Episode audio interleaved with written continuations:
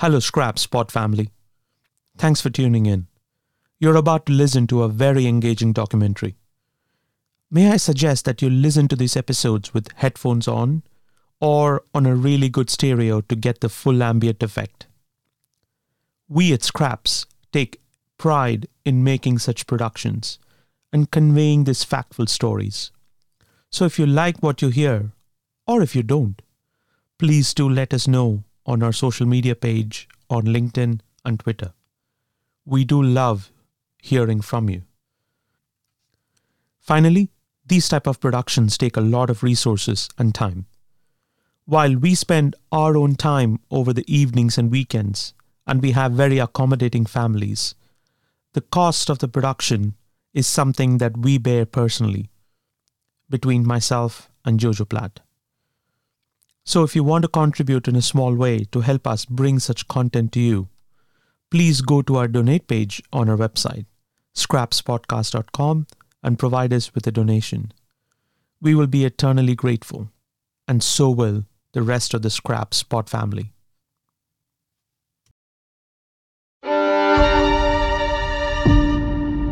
This is a Scraps Studio production. And this is Scraps Bioelectronic Medicines.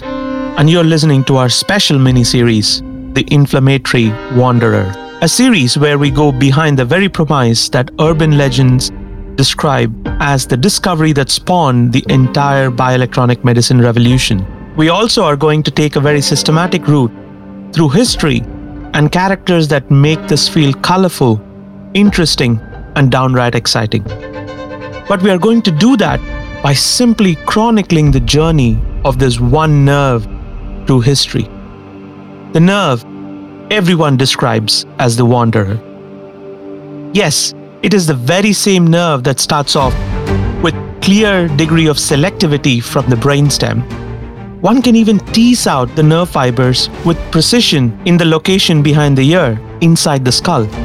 But then the fibers join and mix in like a river being joined by its tributaries.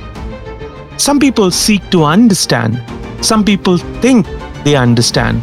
Some people who study it are just downright lucky. But we often forget the ones who contributed significantly to our understanding of this wandering nerve. This is The Inflammatory Wanderer, a Scraps original podcast that is going to lay it all bare for you so that you can understand the history, the way it really happened.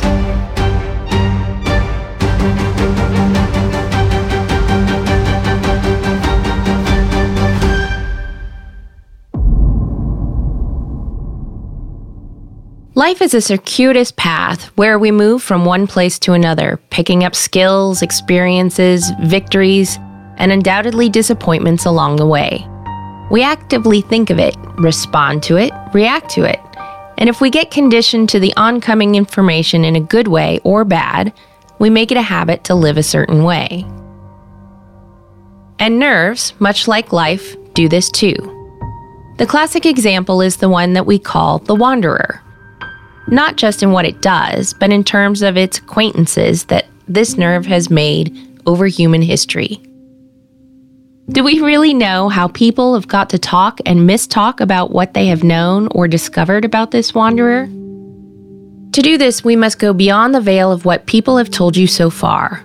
Pitch our tent beyond the fancy headlines, understand the practices that we are conditioned with that causes us to simplify, eulogize, or even villainize the people who have acquainted us with this wanderer.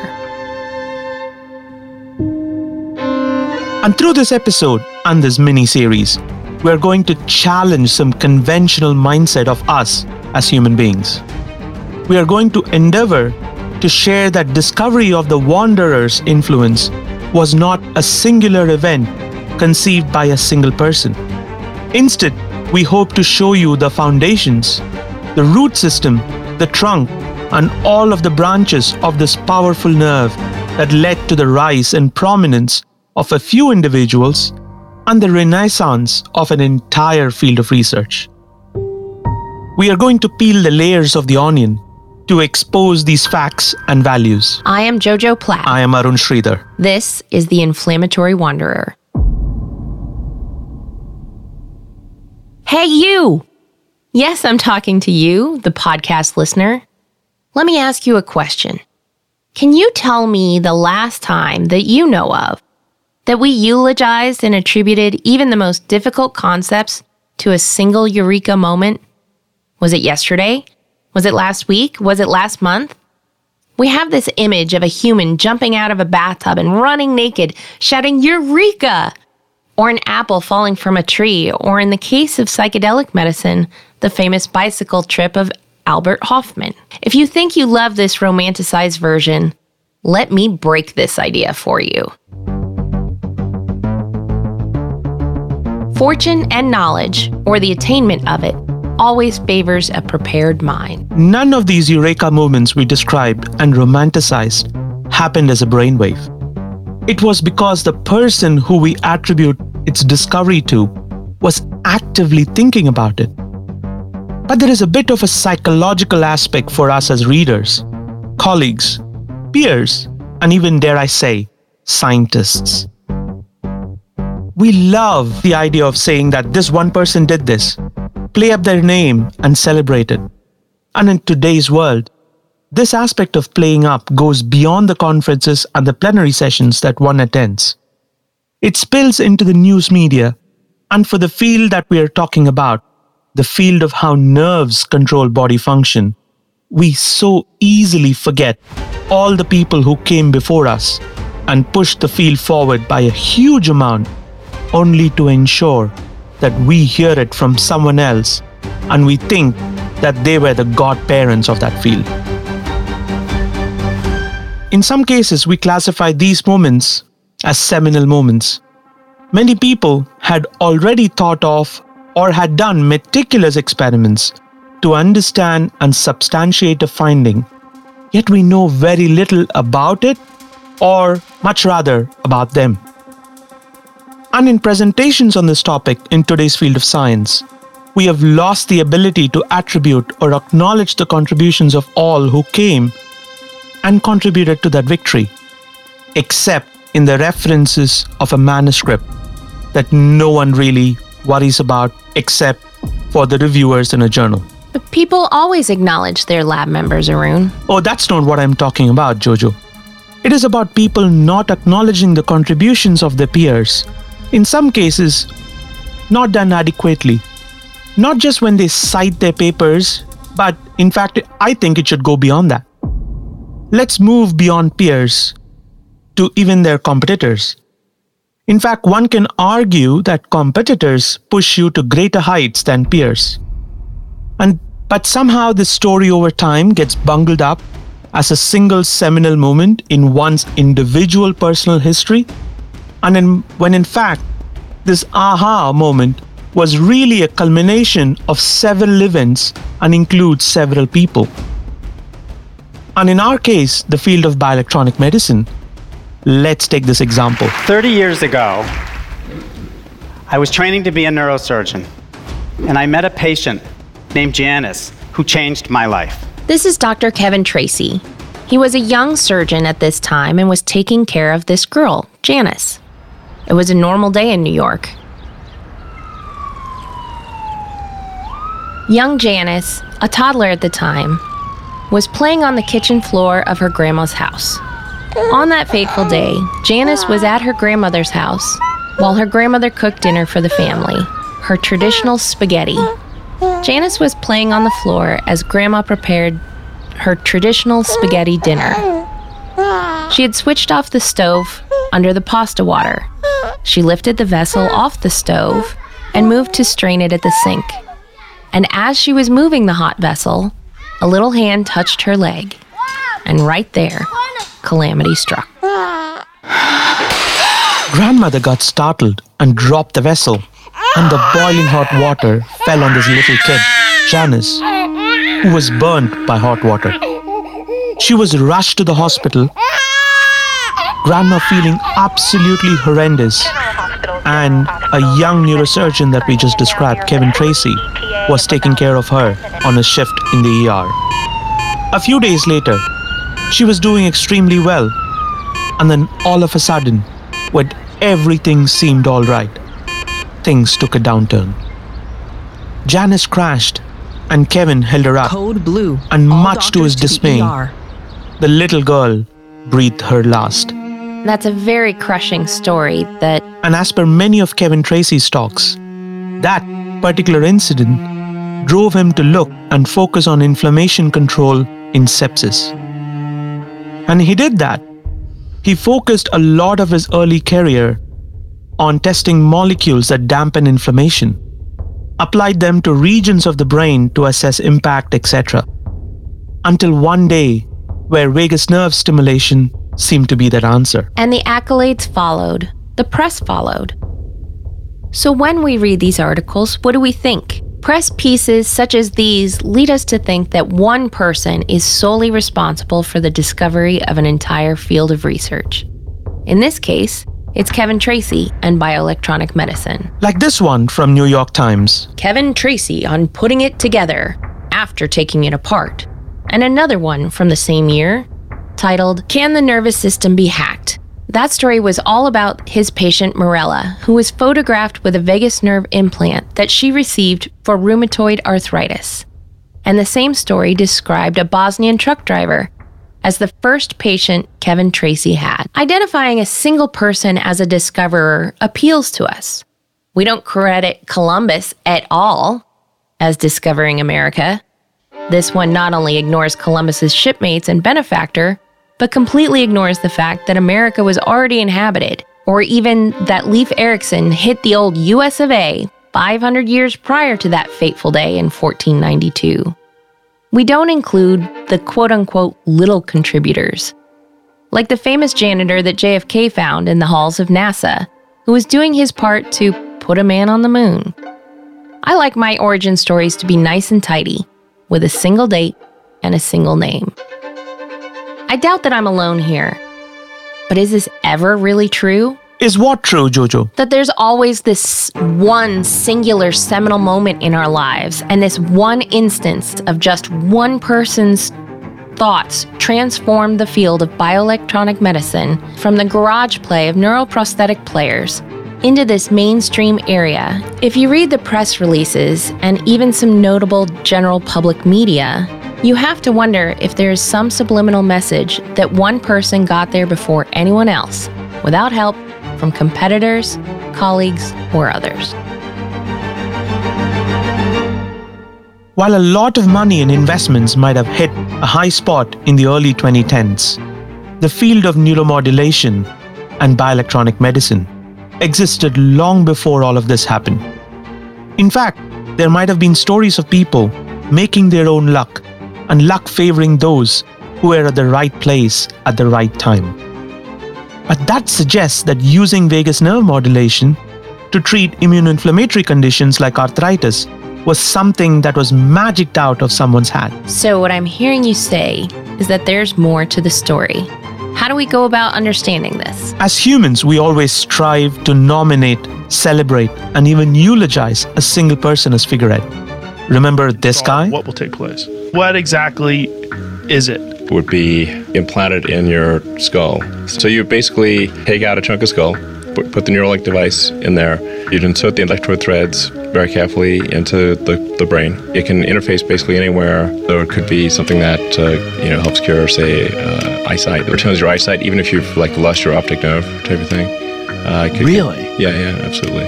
Hearing, obviously, um, it, it could, in principle, fix almost anything that is wrong with the brain. Make no mistake that this type of narrative has captivated the audience around bioelectronic medicine. And as with the scientists and the innovators in the field, they tend to be split even within themselves. People say that this type of attention is needed, but at the same time, they claim some of what Elon Musk says is outrageous and have no means to offer any form of rebuttal. It's a love hate relationship spawned on by PR machinery, working overtime, and it's managed to create lords and peasants within our otherwise even tempered community. Now let's come back to the vagus nerve stimulation and the story of Kevin Tracey that we heard before. Everyone has a story. Every innovation has a story. I'm sure we've spoken a lot through our episodes on how people with chip on their shoulder, or sadness in this case, have centered their research careers around a calling of one sort or another. But the ways our psyche works in terms of media, or even the way our PR apparatus works to portray one person as the figurehead, who is a pioneer of everything in bioelectronic medicine, is a bit, what can I say, icky or iffy, depending on who you ask. Okay, you got me. Tell me more. If you pause and think about why we are even talking about this, it's because that I want to impress upon you, the listener, that knowledge of the vagus impacting brain activity was known for a long time. And it was this incremental knowledge progression that led to where we are today. And people don't talk about that openly because our current framework of conferences and plenary lectures wants us to keep us focused on the discoveries of the presenters, or at least the people in the room. They do not tend to push for thanking or showing the work of people who came before us. In some cases, even our own peers whose work is happening at the same time as us. This feels like a really long way of saying that vagus nerve stimulation wasn't a single aha moment. Absolutely not. I've heard this story told many times, in many ways, by many people. I imagine that each teller has his or her bits of truth mixed in. Glorious it is, but it does not involve just one person or just one laboratory, as the New York Times article made it out to be. The patients listed in the New York Times article were actually patients of other physicians, in fact. And what if I told you that Northwell Health or the Feinstein Institute wasn't even listed as a clinical trial site for the study? And even the principal investigator for this trial that explored vagus nerve stimulation for arthritis treatment was a European clinical trial site. But more on that a bit later. I actually do know this part of the history fairly well. A lot of people from a lot of institutions were involved. As with every clinical trial, there are untold people involved behind the scenes, in front of the scenes, and everywhere in between. A lot of people don't know the other characters in the story, too. The sad thing is that people in the field don't talk about this enough either. This is Scraps Bioelectronic Medicine, and you are listening to our special mini series, The Inflammatory Wanderer.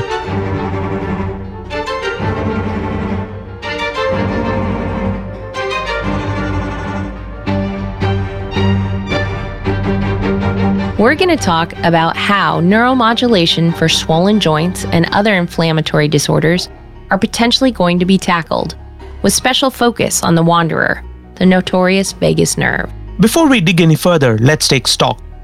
Let's see how this step of innovation would have been taken for a neurosurgeon who had just finished his training and be exposed to an emerging area of vagus nerve stimulation for immune inflammation. So, what are you trying to say, Arun? Spill it. I'm saying the following Vagus nerve stimulation for rheumatoid arthritis clinical trial is a momentous poster child for bioelectronic medicines.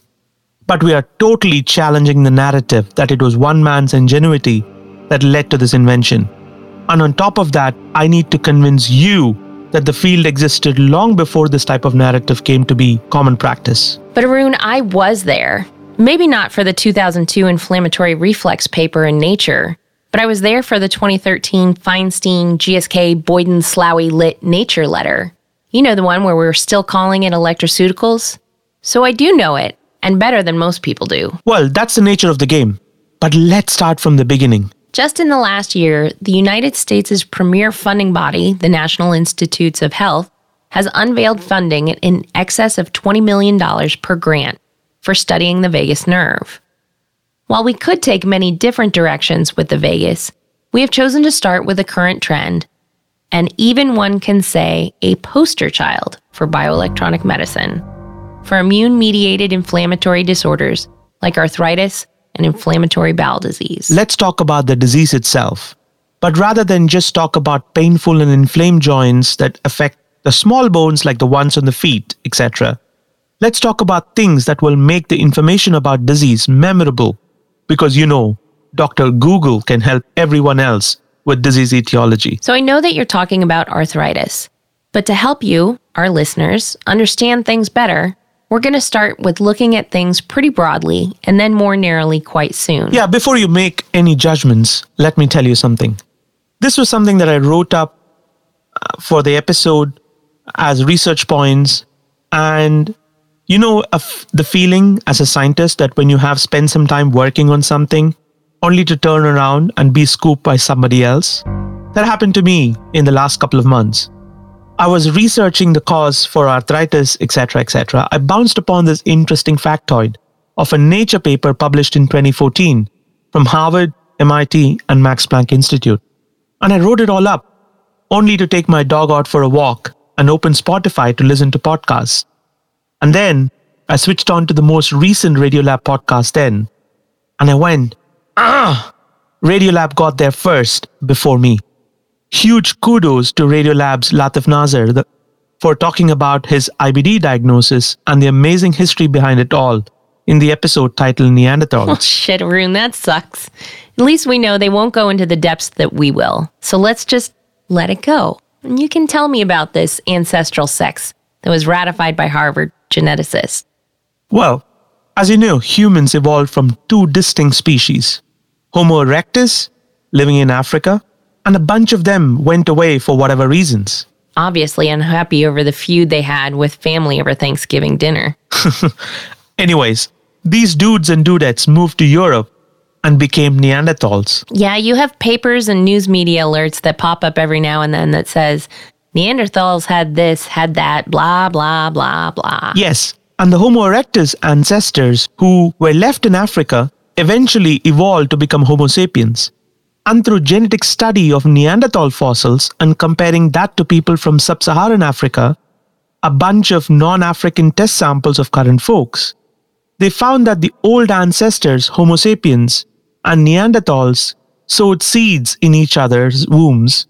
And the manner in which it happened is why some of us, Homo sapiens, ended with parts of Neanderthal DNA. Oh.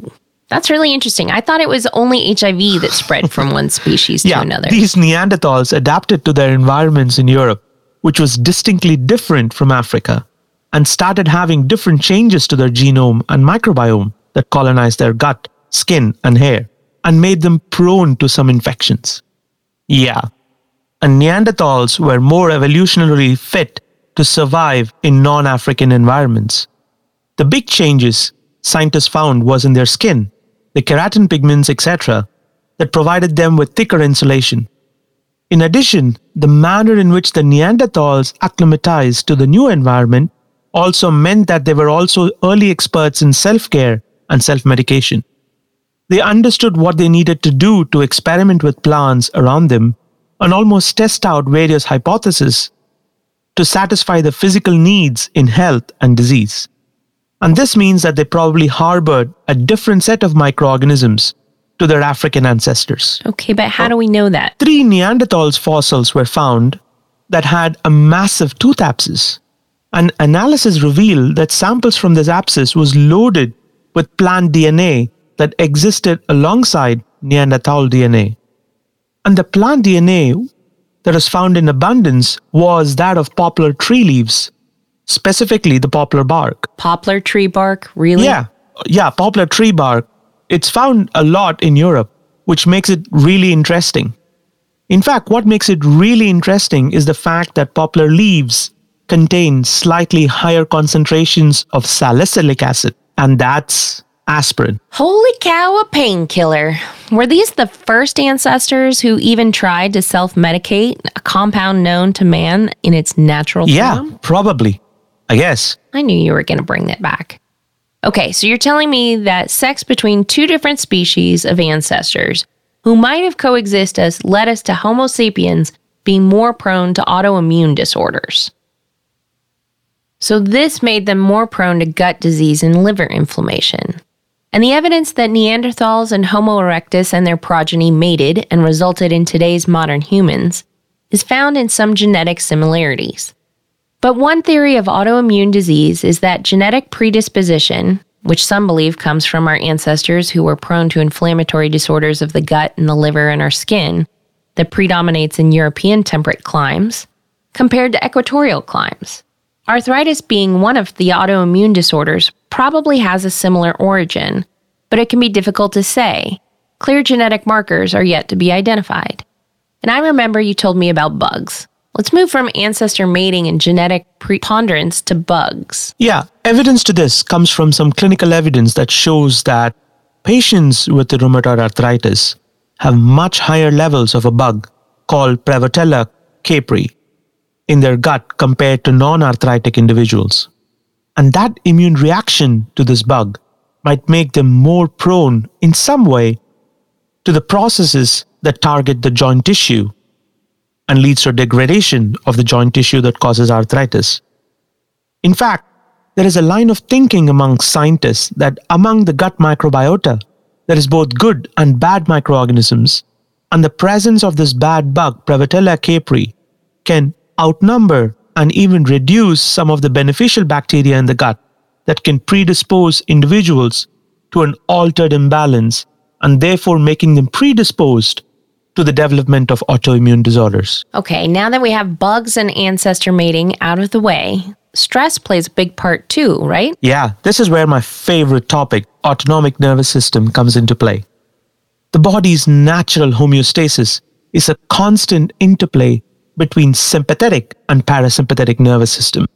Sympathetic, in the most simplistic view, being the one that responds to the body's immediate needs like a startle response or a fight or flight response when everything shuts down except for the most vital functions heart rate, blood pressure, and increased blood flow to the legs to flee from danger. And the parasympathetic nervous system, which can be tuned, regulated both by specific acts like breathing, meditation, yoga, as well as the electrical stimulation of the major parasympathetic nerve, the vagus that we are discussing, to regulate bodily function. So you can imagine how the sympathovagal balance can be up or down during stress and how this can trigger some of the issues associated with how arthritis can be triggered. Yeah, but before we go any further, it is important to clarify that while there are many theories like what we said, the exact nature of how rheumatoid arthritis can start in a specific individual is hard to ascertain at the current time. Such theories are the foothold of the microbiome community, where they believe one day they can treat autoimmune conditions like arthritis with microbiome manipulation. But let's come back to bioelectronics. Prior to anyone exploring electrical modulation of the vagus, there were some OGs, original gangsters in physiology, who were exploring the role of what neurotransmitters did. And in this process of discovering various neurotransmitters and their physiological effect, Scientists from the late 1800s through the 1930s did some remarkable work elucidating the mechanisms.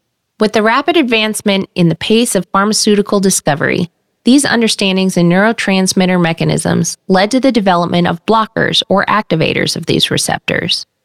And as a result, the way we think of the impact of what is currently referred to as the sympathetic and parasympathetic nervous system was spoken of using the language of pharmacology.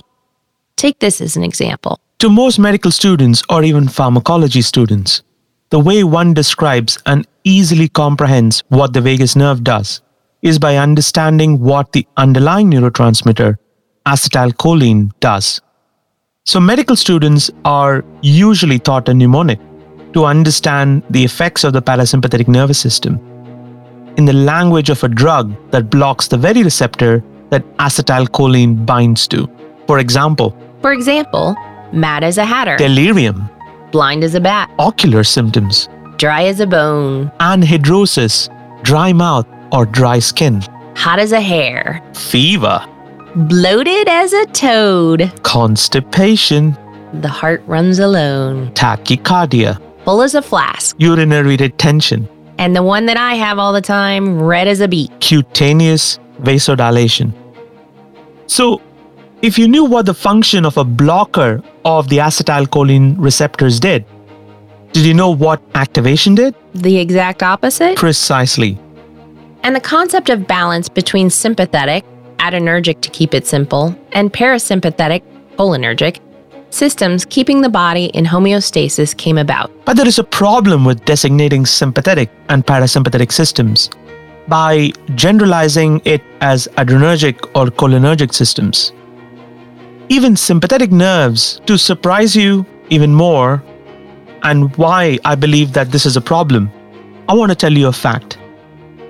some of the sympathetic nerves can have or can release acetylcholine as a neurotransmitter. So, the generalization of sympathetic and parasympathetic is a simplified version of feast and feed versus fight or flight responses. So, somewhere along the line, knowledge about patients with epilepsy and schizophrenia having higher sympathetic tone was determined in the 1950s and 60s. This led to a flurry of activity that led to the advent of a multitude of modulators of sympathetic nervous system in the brain, like the dopamine antagonists. But when this was happening, there was a remarkable study that was done in 1952 that showed for the first time that a compound called strychnine, which is an anticholinergic and also a glycine receptor antagonist. And if you listen to our psychedelic series, you would know that strychnine is an indole like LSD or other ergot alkaloid. And we're going to tell you a few steps that people undertook uh, to make the first vagus nerve stimulation implant a success. And again, going back to our first point, it wasn't one person or one group but a series of studies that spread over five decades. Yet, we as humans still have the habit of compressing key discoveries to one eureka moment, and most commonly, one person. Strychnine causes an increase in epileptiform activity, and that's science speak for higher excitability, and this could be suppressed using vagal nerve stimulation. All of this stood dormant until a helical cuff electrode was developed by Cyberonics to stimulate the vagus nerve for epilepsy treatment. But the key thing to understand is the fact that knowledge of how vagus translates sensory information to impact organ function is even older. 20 years prior to the strychnine experiment that we just outlined, it was seen that even massaging or applying pressure to the carotid sinus that resulted in syncope, which manifested itself as fainting or lightheadedness. The reason for this is because the vagus nerve runs alongside the carotid artery and is encapsulated in a sheath. This was followed two years later by two neurosurgeons, Bailey and Bremer, who showed that vagus nerve stimulation produced electroencephalogram or EEG changes. And finally, a year before the strychnine experiment was published, when a different set of authors cut the vagus nerve and stimulated the cranial end of the cut nerve that retained its connection to the brain. And when they did that, they noticed the changes in the electrical properties of the deeper regions of the brain, like the thalamus. And ultimately, in 1985, a dog experiment showed that vagus nerve stimulation led to an inhibition of electrical processes that led to termination of seizures. And three years later, the first patient was implanted by Penry and Dean at Wake Forest University in North Carolina. All these steps led to FDA approval of vagus nerve stimulation for medically refractory epilepsy. So we have a gap here. How does this matter to vagus nerve stimulation for RA? What am I missing? So now you imagine that you're someone who finished your clinical training around this period and have started your career in medicine and research. Along with deep brain stimulation, spinal cord stimulation, and vagus nerve stimulation that is doing rounds at conferences that you go to, you, like any other scientist, are starting to think what if there is a link between mind and body, and the nerves are tying the two together? Seems logical to me, and something that anyone with training would do. But what if I told you that the knowledge of how nerves communicate inflammation to the brain was inspired from the work of others? Oh, you're not going to say what I think you're going to say, are you? Well, yeah, but not yet. First, let me introduce to you Um, this person. I'm Linda Watkins. I'm a distinguished professor at the University of Colorado at Boulder. And we work on a whole variety of topics, um, a lot of neuroimmunology, uh, primarily focused on pain, pain modulation, and developing new therapeutics for pain. When we spoke to her, she seemed like a very shy person, extremely knowledgeable, but also very, very open about how she even landed on the vagus nerve. And Linda Watkins got to study all of this in the early 90s, way before anyone from New York hit upon the idea for vagus nerve stimulation. That seems eerie. I thought Kevin Tracey published papers looking at TNF alpha inhibitors and its impact on central nervous system in the 90s too. Yes, but as per PubMed, that does not occur until 1999. Linda Watkins's work preceded that by at least half a decade. Let's ask well, Linda. The work on the vagus is an outgrowth of the work that we had been doing up to that point, which was looking at the impact of, of stress on immune function. The old adage that when you get stressed out that you get sick. And we had focused on that for a number of years, but then what had come to be in the psychoneuroimmunology research literature was more of a focus on the opposite, which became very interesting, which is the flip case of how does the immune system talk to the brain and control it. Because if you think about the last time you had a really ugly flu and what you were going through, you're running a fever, you're sleeping a lot, even the bed sheets hurt, you didn't feel like partying till 4 a.m. All of these things were happening in addition to, in fact, all the components of your blood are massively shifted to have things in your blood that will not allow pathogens to replicate very rapidly, yet stimulate white blood cells, your immune system, to proliferate very quickly, all in the service of trying to help you survive. And in the course of looking at the sickness response, from a pain background, I was very interested in the fact that even the bed sheets hurt. And we were trying to figure out from a variety of different aspects of sickness responses how does the immune system talk to the brain? Because when you think about all those sickness responses, fever, sleep, changes in food and water intake, social interactions, pain, all of that is created by the brain. So, how is it that the immune system can take over and, frankly, dominate and control what the brain is now doing? Massive changes in how the brain is functioning. And this is not a trivial effect, it's massive. So, the question had become how does the immune system do that? And the early thoughts was that it was going to be through the blood. That's what immunologists typically think of because the immune systems are floating around in the blood. Many of these cytokines, chemokines, other immune factors are in the blood. And so the natural thought was that the blood was going to carry these factors to the brain. But the problem was that in, at that point in time, it had not been proven whether any of these things could actually cross the blood brain barrier. And frankly, um, the argument had been made um, around this same time that one should think about the immune system as a sense organ. Just like you have taste and smell and hearing and vision, that immune activation should be thought of as a sense. And the senses relay things through nerves. In fact, one must say that the argument wasn't even Linda Watkins. It, it was it was first oh, I could I can circle back to you I'm blocking on his uh, name at the moment, which is a terrible thing. I can circle. Linda acknowledged to, to us in our interview that the foundation for this field was actually laid by Besedovsky. Hugo Besedovsky was the name of the individual who put this forward uh, initially, and to think about the immune system as a sense organ.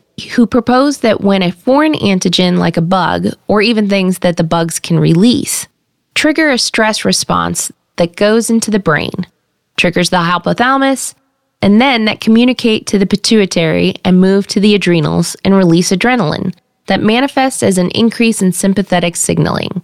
What this guy, Hugo Besedovsky, showed in Linda's words was that the immune system should be seen as a sense organ. And when you now think about sensory systems, they communicate through nerves. And that was a heretical kind of a view at the time. So that we started thinking about how could you possibly get from the body to the brain. And that brought us up to a psychoneuroimmunology research conference where we were hearing about this idea about the immune system as a sense organ and wondering about how could we go about that. And as typical in a conference, people leave the conference at the end of the day and they head to the bar to commish with other people and think about the day and, and just kind of think about ideas. And we were talking at the bar over beers, trying to, to think about how c- could we approach it because it was a very fa- fascinating idea. And um, we now had Dwight Nance, a good friend, um, a wonderful anatomist and and psychoneuroimmunology researcher, happened to be seated at another table leaned over and said, It's the vagus. And it was Dwight. So, and we, as soon as he said that the vagus made such sense when you start thinking about, as you know, all the anatomy of the vagus and where all those terminals end, one of the things that we ended up finding out, taking Dwight's idea and running with it, um, was that there actually are end organs to the vagal terminals that bind to and get excited by immune factors like interleukin 1. So now you can have local immune release of, of pro-inflammatory cytokines, as an example, and a direct relate, a direct avenue for activating peripheral sensory neurons and carry that to the brain. Because the vagus is people think of as outflow, but in fact, a great majority of, of the vagus is in fact sensory, not just outflow. And so it's a two-way street. So, and so Linda and her husband took this idea and tested it and found that liver was a sensory organ that was transmitting the signal. In fact, if you listen to some of the talks from the early 2010s on the subject, it's always banded about about the hepatic vagus being the sense organ. And a huge DARPA grant was awarded to the Feinstein Institute at this point to show what the vagus signaling was when an inflammatory agent like bacterial toxin that is routinely used in laboratory studies called lipopolysaccharide was injected. What came out of that work is for everyone to research and find out. But the credit for the idea was not unique to one person, but was Linda Watkins's and Hugo Besedovsky's work. And it was also around the same time that people were actually proposing that there was a great amount of kind of nutrient sensing that was that was going on uh, through the vagus from from the stomach, isn't it? Especially through the ghrelin mechanisms and all the things that are associated with with satiety. I think one of my good friends uh, from Australia, University of Melbourne, I think he was somebody who was looking at that purely from a pharmacological perspective, and we were working in the pharmaceutical company GSK at the time. I mean, he actually ran quite a lot of those. John Furness uh, at University of Melbourne actually ran quite a number of assays for us at the time, looking at ghrelin receptors and how that can actually induce satiety. And in fact, all of those kind of travels to the brain via the vagus. Um, so, right, right. And from a different organ point of view, if you think about the liver that is now screening the blood as it's filtering through, there are specialized cells called Kupffer cells, which is a kind of a macrophage that's resident inside the liver. It turns out that there's a tremendous immune to brain as well as immune brain to immune bidirectional communication to the liver to those immune cells. So it's actually is another pathway as well as how the brain can control immunology just as the immunology can control the brain all through the liver. So here we must step back and understand the physiology of how reflexes work. I specifically love this example of reflex that you have mentioned before. Think of how a person can feel lightheaded upon standing up quickly from lying down. And the pressure sensors then kick in to make the heart beat faster to get more blood to the head, so that the lightheadedness can pass quickly. That's a reflex, correct? Yes. The information that inadequate blood flow to the head is happening upon someone standing up from lying down. It triggers the carotid baroreceptors, which fires in return to make the brainstem send signals to the heart to make it beat faster. Similarly, the thinking was that if something was sending signals up to the brain, like in the case of the hepatic branch of the vagus nerve, then what happens to that signal once it reaches the brainstem? Yeah, and was that where the whole idea for the subdiaphragmatic vagus uh, or subdiaphragmatic vagotomy kind of came to be? Because around that time, especially with rodent experiments, I think it was very difficult to to actually perform a cervical vagotomy, right? Because the rodents don't tolerate vagotomy as much as what larger animals do, like dogs or pigs, uh, at, at least on the surgical table uh, to start right. with. Right, and bilateral is deadly. So it's deadly. Yeah, yeah. that's kind of a problem for for animal research experiments. So we ended up collaborating with Lisa Goehler, who had come to uh, the Boulder area to actually study with Tom Finger at, at uh, University of Colorado Denver. They do fish and chemoreception and things like catfish. So she was actually a catfish expert, but along the way had learned how to do subdiaphragmatic vagotomies. And we became good friends um, through the university, and I learned that she was a vagotomy specialist. And so she started collaborating with us on those kinds of projects because she knew how to do that surgery and taught us how to do that. So the subdiaphragmatic vagotomy allows um, for very good survival of the animals. And even better is when we realize the importance of the, the liver, there's a little branch that comes off right below the diaphragm and shoots over to the liver. So you can clip that and leave virtually the entire vagus intact and still block a lot of this immune to brain communication. So it became a very lovely, very easy on the animal surgery to, to do to be able to investigate how the immune system is talking to the brain. This is really interesting. So, what you really want to drive home in this episode is that discoveries don't happen in a vacuum. There's always something that precedes a discovery, and this story is not told enough. It gets reduced to a schematic in a review or a presentation. There are another few interesting bits of information that routinely get ignored. Yes, prior to the experiment being tried where the vagus nerve was cut and the caudal end or the end away from the brain towards the body was stimulated to reduce cytokine production. When the animal blood cells, the macrophages, were then challenged with lipopolysaccharide, the bacterial endotoxin. There were few curious sets of studies that showed that nicotine, the ingredient that's present in cigarettes, but also plays an essential part in the parasympathetic receptor mechanisms, leads to a reduction in inflammatory bowel disease symptoms. In fact, there was even a randomized control trial looking at this. Oh, yes. And there was also another study where they looked at the incidence of inflammatory bowel disease in smokers and found that smokers had less inflammatory bowel disease incidence.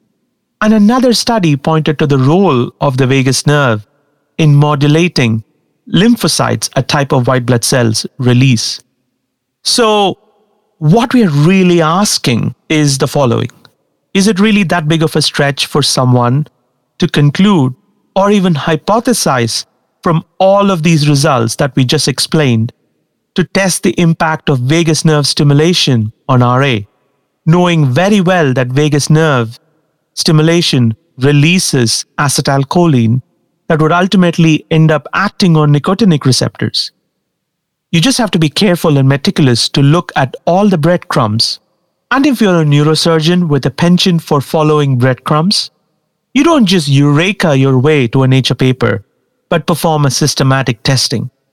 So from there, from a subdiaphragmatic vagotomy, which was looking at the sensory mechanisms uh, of transfer of information from the inflammatory cytokines sensing to the brain, um, that over time, I think through some of the work that that you'd actually done in collaboration with with Kevin Tracey, that had actually turned to vagal stimulation, and most of your work, if I'm correct, I think showed that there was a sensing mechanisms, and whenever the subdiaphragmatic vagotomy was performed, this cycle was actually the cycle of transfer of sensory information was was interrupted. Um, and that reflected in changes in both periphery in the blood as well as in terms of changes in the brainstem, etc. That that that you could have studied.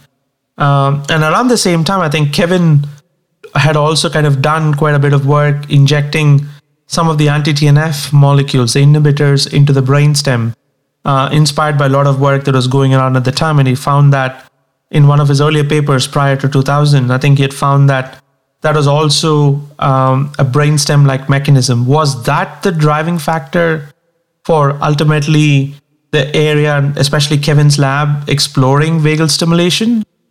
Oh, absolutely. Um, Kevin's Kevin was the uh, initiator of all that work in terms of the vagal outflow, and had noticed not only from he, he had known our work and was very intrigued by the work that we had been doing with the vagal input to the brain. And he, as an MD, thinks of bidirectional communications all the time. And this is one of the things that came to his mind that if there's a, a vagal input that is pro inflammatory, might there be a vagal output that could be anti inflammatory?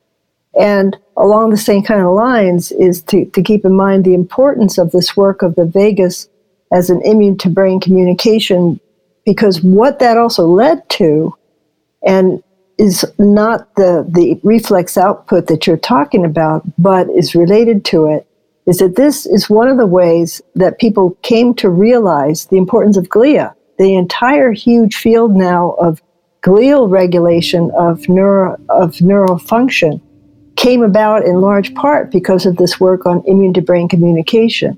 Because what they found out was how you're getting fever and how you're getting changes in food and water intake and how you're getting all these changes is actually because the immune system activation in the body signaling to the brain led in turn to the activation of glial cells and the recapitulation of the release of new pro inflammatory cytokines released from inside the brain. And that led to the whole field of, of recognizing the importance of glial cells, not only in terms of fever, but also in terms of pain, which is now a huge field of research. So it led to a lot of different yeah, things. we do romanticize and even blow out of proportion a single event, ignoring all the studies that came before. I think this is something for us all to think about. What's the root cause? Why do we do that? And if we don't acknowledge who came before us adequately, beyond just citations in our research papers, the questions we need to ask ourselves is who are we misleading? Ourselves or the future citizens of science? Well, it doesn't just stop there. Again, what if I told you that the move to vagus nerve stimulation for arthritis was not necessarily that was magicked out of someone's head on the US East Coast, as cited in the New York Times article, but was systematically proven elsewhere? Wait, wait, what? Wait, what? We shall find about that one too.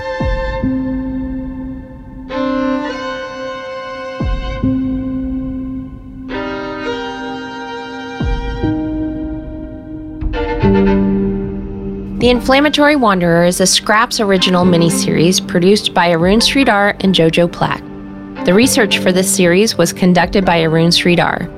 Personal interviews you hear were conducted by Arun Sridhar and Jojo Platt.